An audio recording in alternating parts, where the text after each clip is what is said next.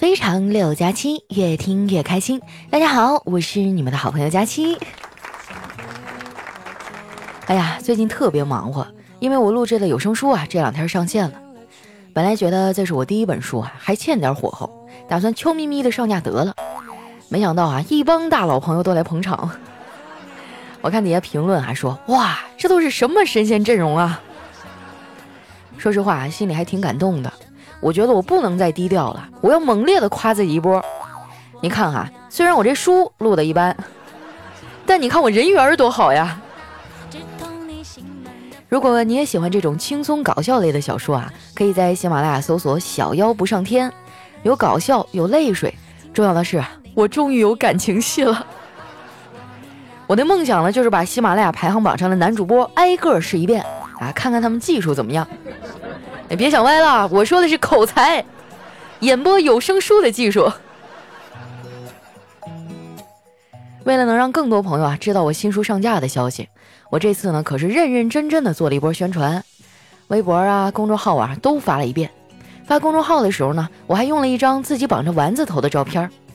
这不发不要紧啊，一发后台都炸了，都是过来夸我漂亮的。还有小伙伴啊给我提出建议。说我可以试一试双马尾，这样呢会更有少女感。朋友啊，你这个建议呢，怎么说呢？你知道绑双马尾啊为什么会有少女感吗？因为只有年轻女孩的发量啊才能够绑出双马尾，像我们这种成天熬夜的老阿姨，绑什么双马尾啊？能绑出个海马尾就不错了。还有的朋友啊就酸了，先是夸了我几句，然后呢就嘲笑我没有男朋友。我求求你们了，能不能不要再这样说了？我又不是那种没了爱情就活不了的女孩子。我现在觉得啊，一个人也挺好的。说实话，我还真理解不了那些动不动就许愿，还说愿意花光自己所有的运气啊，来换一个人的真心的女孩。我就绝对不会这样。如果遇见那个人啊，要花光我所有的好运气，那他还是别来了。我过年还要打牌呢。再说了，我爸妈都不怎么催我了。这老头老太太啊，最近可忙了，因为我给他们老两口弄了一条狗，哈士奇。都说哈士奇拆家，我本来呢也没打算送他们这个，结果我朋友啊非劝我买，说老年人就适合这个狗。我不相信啊，他就给我讲了他爸妈和哈士奇的故事。原来我这朋友呢，当初图帅啊，就买了一只哈士奇，这家伙啊，把他家拆的哈都蒸汽朋克风了，家具啊家电啊全是打的补丁，钉的钉子。那后来他实在没办法了，就找了一家宠物店，想让宠物店呢帮忙寻个有缘人，结果直接被人家婉言拒绝了。人家说了，哈士奇这种狗啊，真的很难转手。那后来逼得他实在没招了，就把狗塞给了自己爸妈。他说啊，给他爸妈之前呢，已经做了最坏的打算，就老人家哪怕把这狗给炖了，他都没有二话。没想到啊，狗送过去之后，完全就没有拆过家，啊，当时他都震惊了。因为他老妈说这狗特别乖，在家光睡觉啊，连觉都很少叫，而且呢还学会了转圈啊、作揖这些技能。后来仔细一询问啊，他才知道，他爸妈呢退休以后没事儿干，平时就爱出去遛个弯儿。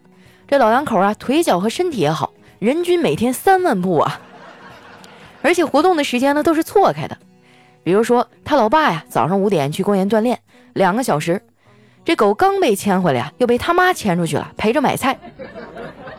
买完菜呢，他爸又牵出去遛弯儿。这遛完弯回来呀，吃完午饭又被拉出去消食儿了。消完食儿呢，狗回到家，好不容易可以休息一下。下午呢，他爸就开始训练了，啊，就什么坐下捡东西啊，扔飞盘啊，哎，就这种金毛之类的高智商狗学的东西。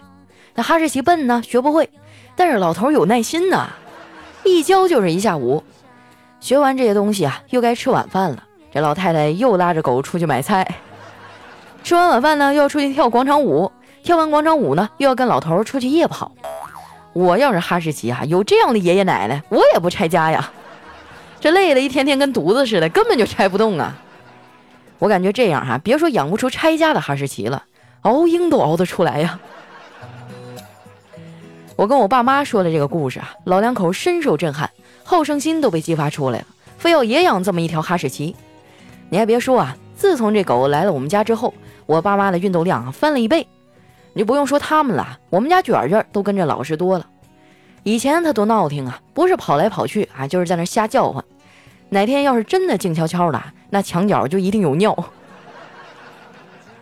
不过这个狗来了之后啊，我就比较惨了。它起的比我早，天天早上都得折腾一通，这时间长了真是受不了。有句俗话说得好啊，一日之计在于晨。这早上我都不能安心的睡个好觉，那这一天啊，基本上就都废了。还好啊，最近微博上的瓜比较多，总是能让人为之一振。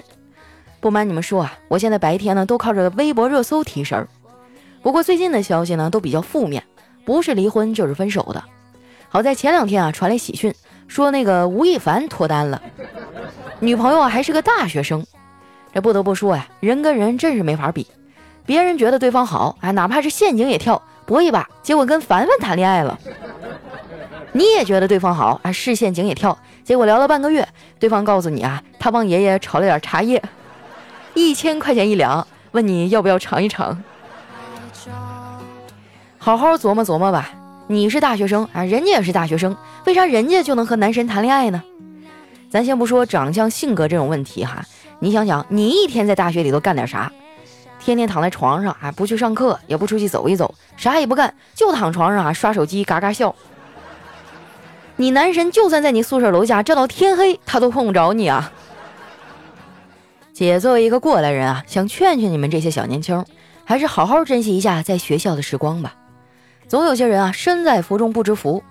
我觉得啊，上学还是很有好处的，最起码在那个时候，我一日三餐都是稳定的。而且在学校呢，没有什么阶层限制，你还能认识一些特别的朋友。之前啊，我们班就有一富二代，家里特别有钱，有钱到什么程度呢？我听说啊，有一次他跟他爸吵架，他爸生气了，放出狠话：“我以后啊，每周就给你十万块钱，我看你怎么活。”后来啊，大家相处了一段时间，发现他这个人呢，还挺文艺的，平时啊喜欢画画。有一次啊，我无意间翻开了他的画本，惊奇的发现每一页画的都是我，一页一页点点滴滴啊，看得我眼泪都快下来了。我正看着呢，他突然闯了过来，一把夺过了手里的画本。我不想故事就这么结束了，我就逼问他：“你为什么画我呀？”然后我就抬起头看着他，希望他能勇敢的说出答案。他看我这样都快急哭了，连忙解释道：“那还不是因为你的脸圆好画呀。”从那以后啊，我再给他发微信，他就不回我了。我就问他怎么回事啊？他说：“我不是没有回你啊，我都用意念回复了。如果你收不到，那说明我们没有心灵感应，连心灵感应都没有，那我们还聊什么呀？”你说这都什么强盗逻辑啊？把我给气的，当时就把他拉黑了。我发现啊，微信在拉黑和删除功能上做的还挺好的。别人删你的时候，系统不会告诉你，因为怕你伤心。但你删别人的时候啊，系统会问你确定吗？因为怕你会后悔。这么多年过去了，我们之间那点隔阂呀，也慢慢被时间磨没了。上次大学同学聚会，他又加了我的微信。得知我这么多年一直都是单身啊，他忍不住问我：“佳琪啊，你就不会觉得孤独吗？”我说：“会啊，有时候觉得一个人吃饭是挺孤单，但是一个人吃零食就不会。”所以啊，我现在就尽量多吃点零食，少吃点饭。他说：“那也太不健康了吧，都是垃圾食品。”我说：“垃圾食品怎么了？根据我的经验来看，人每隔一段时间必须摄入垃圾食品，要不然就不开心。”真的，像我们这种贫穷的肥宅啊，只能靠炸鸡可乐来排解忧愁。不过每一次排解完忧愁，我都会胖二斤。说实在的，要不是被这一身肥肉拖累。我的人生啊，本来可以更加平顺的，也不知道什么时候我才能一夜暴富，中个彩票啥的。我反正都想好了，我要是中了大奖，那我就去商场里啊买一身的名牌奢侈品，然后再戴个大金链子，包一个专机去澳门，就逛各大赌场，光照相不赌钱，然后呢各种发朋友圈。回来的路上啊，就找个酒店换一身地摊货，把家大金链子啊摘下来回家，然后呢再发一个朋友圈，从头再来。不过呢，这都是我的想象。哎，我的命里好像也没有那种偏财。长这么大哈，我连捡钱的时候都很少。我上高中那会儿呢，我爸去外地工作，我跟我妈睡了一阵儿，也不知道怎么回事啊。那时候我妈有个毛病啊，就是晚上呢忽然会把灯给关了。每次我问他干嘛呀，他都说自己摁错开关了。有一次他去洗澡啊，我在床底下呢发现了一个满是灰尘盒子，打开一看，嚯，里面零零整整的全都是钱，得有好几千块。我一时没忍住啊，就拿了两张，然后把这盒子呢放回了原处。后来他洗完澡回来，我在床上躺着，装作若无其事啊，看着手机。结果啊，他把灯一关，我这手上全是荧光粉。然后啊，我就被我妈结结实实的揍了一顿，哎，好几天屁股都是肿的，我连坐呀都不敢坐实喽。好在我这个人皮实啊，平时磕了碰了也不在意。不过我身上有淤青的时候啊，大脑和手的反应是不一样的。我的脑子会说。哎呀，怎么这么不小心啊？怎么搞的？而我的手会说：“哎，赶紧摁一下，让我试试啊，到底有多疼。”可收到就删我身上这些伤口啊，有很大一部分都是我们家猫挠的。为了教会它不要跑到桌上吃东西啊，我以身作则，把吃的啊都搬到地上吃。现在呢，我们家里啊已然形成一个定律：我在地上吃，它在桌上吃。我一想要上桌啊，它就挠我。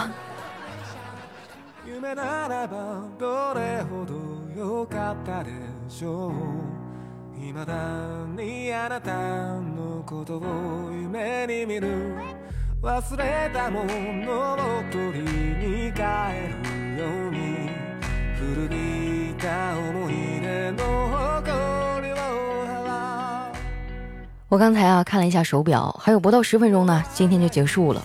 而今天是这个月的最后一天。哇，录完这期节目哈，我的任务就完成了，好开心呐！那接下来时间哈，看一下我们上期的留言。如果你们有什么想要对我说的话呢，可以留在节目下方的留言区啊。喜欢我的朋友呢，记得关注我的新浪微博和公众微信哈，搜索“主播佳期”的字母全拼。首先这位呢叫最爱佳期六六六，他说：“佳期啊，我的数学培训班结束了，可是我不高兴，因为老师很好，非常关心我。只有十五天的相遇，刚一放学，我这眼泪就下来了。哇，这老师得好到什么程度啊，让你对补习班恋恋不舍？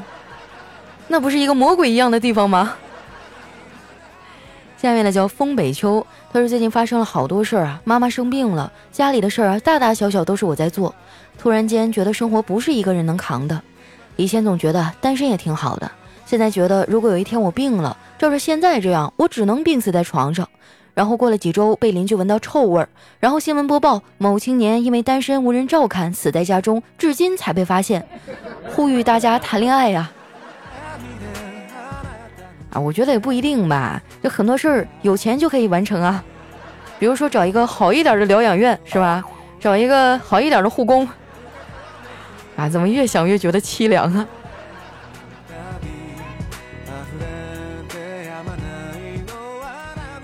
下面呢叫罗十一，他说在上海的虹桥机场发生过这样一件事儿，一对情侣在机场分手了，女生对男生说：“你别再等我了，我们不可能的。”就像飞机场永远等不来火车，我们也不会再有联系。若干年后，虹桥机场就和火车站连在一起了。总设计师呢，就是这个男的。任何人都可以无止境的对一个人好，前提是值得。啊，虽然你这个故事很扯淡哈，但是我都快感动哭了。有没有人能告诉我这事儿到底是不是真的呀？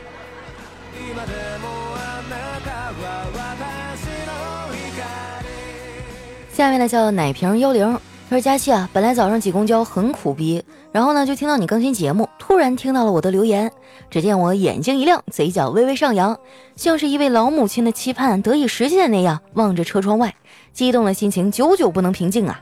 于是我给你买锤子的决心更加坚定了，什么时候来北京见面会啊？指定给你带过去。呵呵，你们要不要这么过分啊？上次我在上海的见面会，就有粉丝给我送了一块胸口碎大石的石头。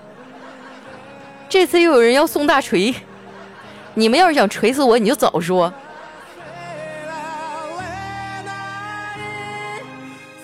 来看一下我们的下一位哈，叫水稻木，他说前男友打电话来问我说话方便吗？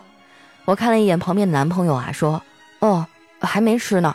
对方又说那我等你方便了再打过来。我笑了笑啊，说做好饭也得八点了。挂掉电话以后呢，我现在的男友问我是谁的电话，我说我前男友的。他瞪了我一眼，说小调皮又逗我，肯定是你哥。哇，感觉学到了一个了不起的技能。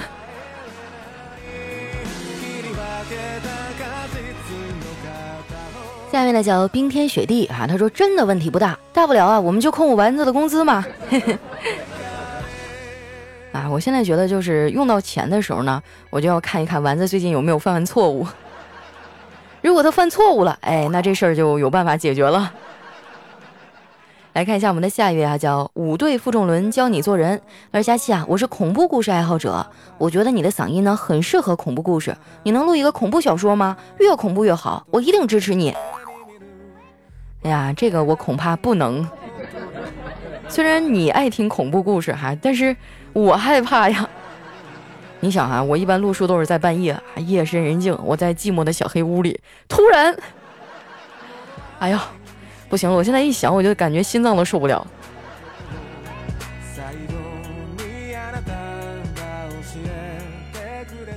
下面的叫木之夏，他说，也就单身的朋友们无聊的时间比较多。像我们这种有老公有孩子的，轮着打他们都忙不过来，哪里还无聊啊？能抽时间听听假期啊，就已经很不错了，是吗？真羡慕你们啊，生活这么充实。打完老公打孩子，下面的叫我是一只小小鱼儿。他说：“佳期啊，我来还愿了。上次爸爸手术来许愿，现在出院了，恢复状态不错，谢谢啦。还有佳琪啊，所有人都劝你脱单，但是作为同龄人，我劝你宁缺毋滥。”一定要找到那个合适的人，祝你幸福哟！哎，现在不是说找不找得到合适的人哈，就是合不合适都找不着，这个局势不太乐观。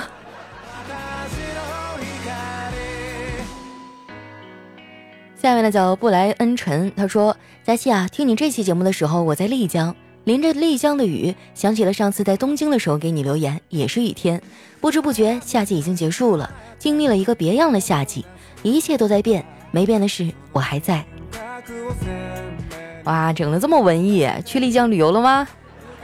哎，我也好想去啊！我就是经常会给自己定个目标哈，我说，哎，等我忙过这一阵儿，我就要出去旅一个游。结果这一年又要过去了，我还是没有出去。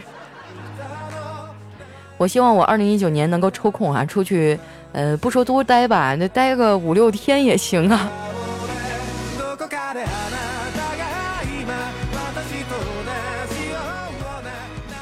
下面呢叫特爱大家期，他说开学的前一天晚上，我对，就是我，将用一支笔、一本书、一个台灯，创造一个世界奇迹。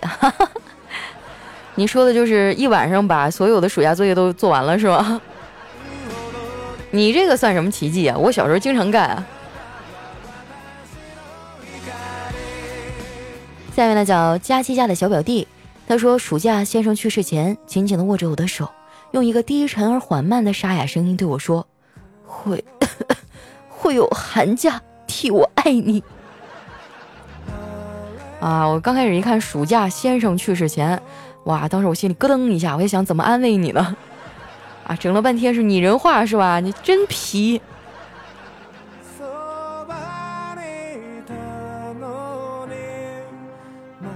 下面呢叫遇见你如沐清风。他说有一天啊，佳琪的妈妈呢给佳琪做饭，啊，佳琪觉得太咸了，就说：“妈，你不知道太咸对身体不好吗？”哎，佳琪妈妈就生气了：“你知道咸对身体不好，还不赶紧去找个对象？”我怎么了呀我？啊！平时我妈催我也就算了，怎么在留言区你们还编段子来催我？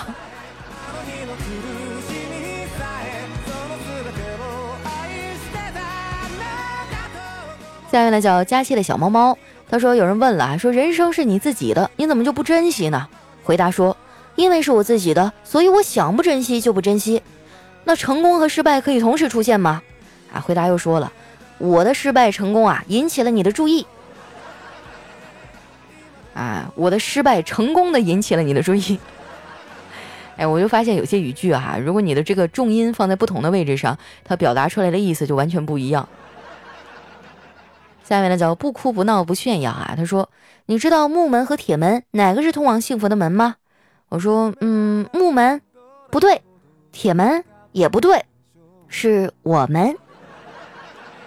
哇，这土味情话吧，觉得好甜啊。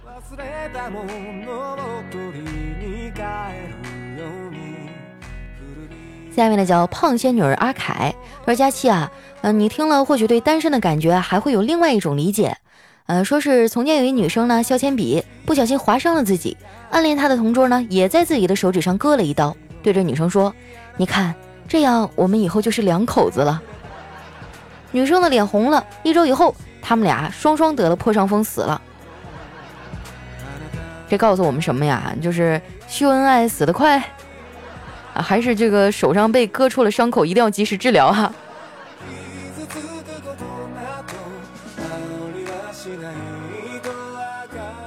下面呢，叫我和佳期回娘家。他说媳妇儿昨天上秤啊，发现又胖了两斤。只见他咬了咬牙，握着拳啊，愁的不行。于是今天早上天刚蒙蒙亮啊，他就一脚把我踹醒了。他说：“瞧你一天天懒的，快点起床锻炼身体。再懒得跟猪一样，不锻炼啊，你终究有一天就抱不动我了。”好像也没有毛病哈，解决问题的办法有很多种吧。下面呢叫六九加七，他说跟老婆啊还有她的闺蜜们去山区里玩，闺蜜的老公开车，一路上都是盘山路，这个路很窄啊，只够两辆车并排的，车掉下来就是粉身碎骨那种。突然呢，闺蜜的老公扭着头，自豪地说了一句：“咋样？你看我像不像是有驾照的？”顿时啊，这车里就安静了。然后这位听众呢还补充了一句啊，说小丽丽，老公爱你，怀孕辛苦啦。我呸！你这家伙秀恩爱秀的都秀到我脸上了，你知道吗？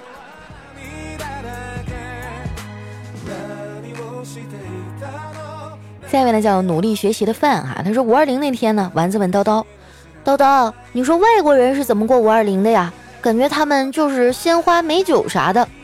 哎，叨叨面无表情的说，外国人不过五二零。为什么呀？你是不是过过外国的？叨叨背过身去啊，说五二零是中文的谐音，这外国人不会说中文的。哎，可不是嘛！这么一想，我觉得很多的这个节日啊，都是我们自创的，跟人家老外一点关系都没有。下面呢，叫七年级火箭班的小学妹。她说：“佳期啊，今年我暑假回老家了，我在找上海单身的姑姑聊天儿。姑姑嫌我烦，就问我：你暑假作业写完了吗？考了多少分啊？我就对我姑姑说：姑姑，你还是操心你自己吧。我今年小学毕业了，没有暑假作业，语文九十三，数学九十四，没考英语。姑姑你呢？男朋友找了吗？然后啊，就看我姑姑的眼圈红了。”哎呀，看样子没事儿哈，我还真得钻研一下怎么对付熊孩子。现在这帮熊孩子啊，套路真是太多了。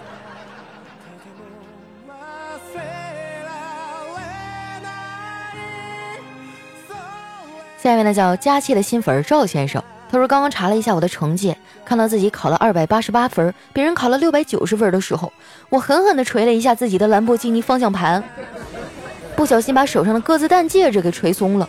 当我趴在方向盘哭泣的时候，上面密密麻麻的、密密麻麻的钻石摁疼了我的脸。你说这牛逼吹的，我都有点读不下去了。于是呢，我给我爸爸打电话哭诉，但是爸爸说他工作忙挂了，只给我的银行卡转了一亿，让我自己买个学校高兴高兴。兰博基尼砸了，再换个自己喜欢的。你说我多可怜啊，连爸爸都不爱我了。哎，兄弟，你醒醒啊！你这牛逼哈，我只能给你八十八分，剩下那十二分得给交警。来看一下我们的最后一位哈，叫千山人迹。他说昨天啊，几个哥们聊天，聊聊小的时候啊，因为什么事儿被揍的最惨。一个哥们说啊，乒乓球拍买不起，把家里祖宗的牌位背学校去了。据他说啊，当天他横扫学校无敌手，晚上回家被他爷爷爸爸揍的哈，差点就去祖宗那里啊当面赔礼道歉去了。这孩子啊也是胆儿大，还有人敢接你的球。好了，时间关系啊，今天留言就先分享到这儿。喜欢我的朋友呢，记得关注我的新浪微博和公众微信哈，搜索主播佳期。想要听我新小说的朋友呢，可以在喜马拉雅上搜索“小妖不上天”就能找到我了。那今天咱们节目就先到这儿啦，我们下期再见，拜拜。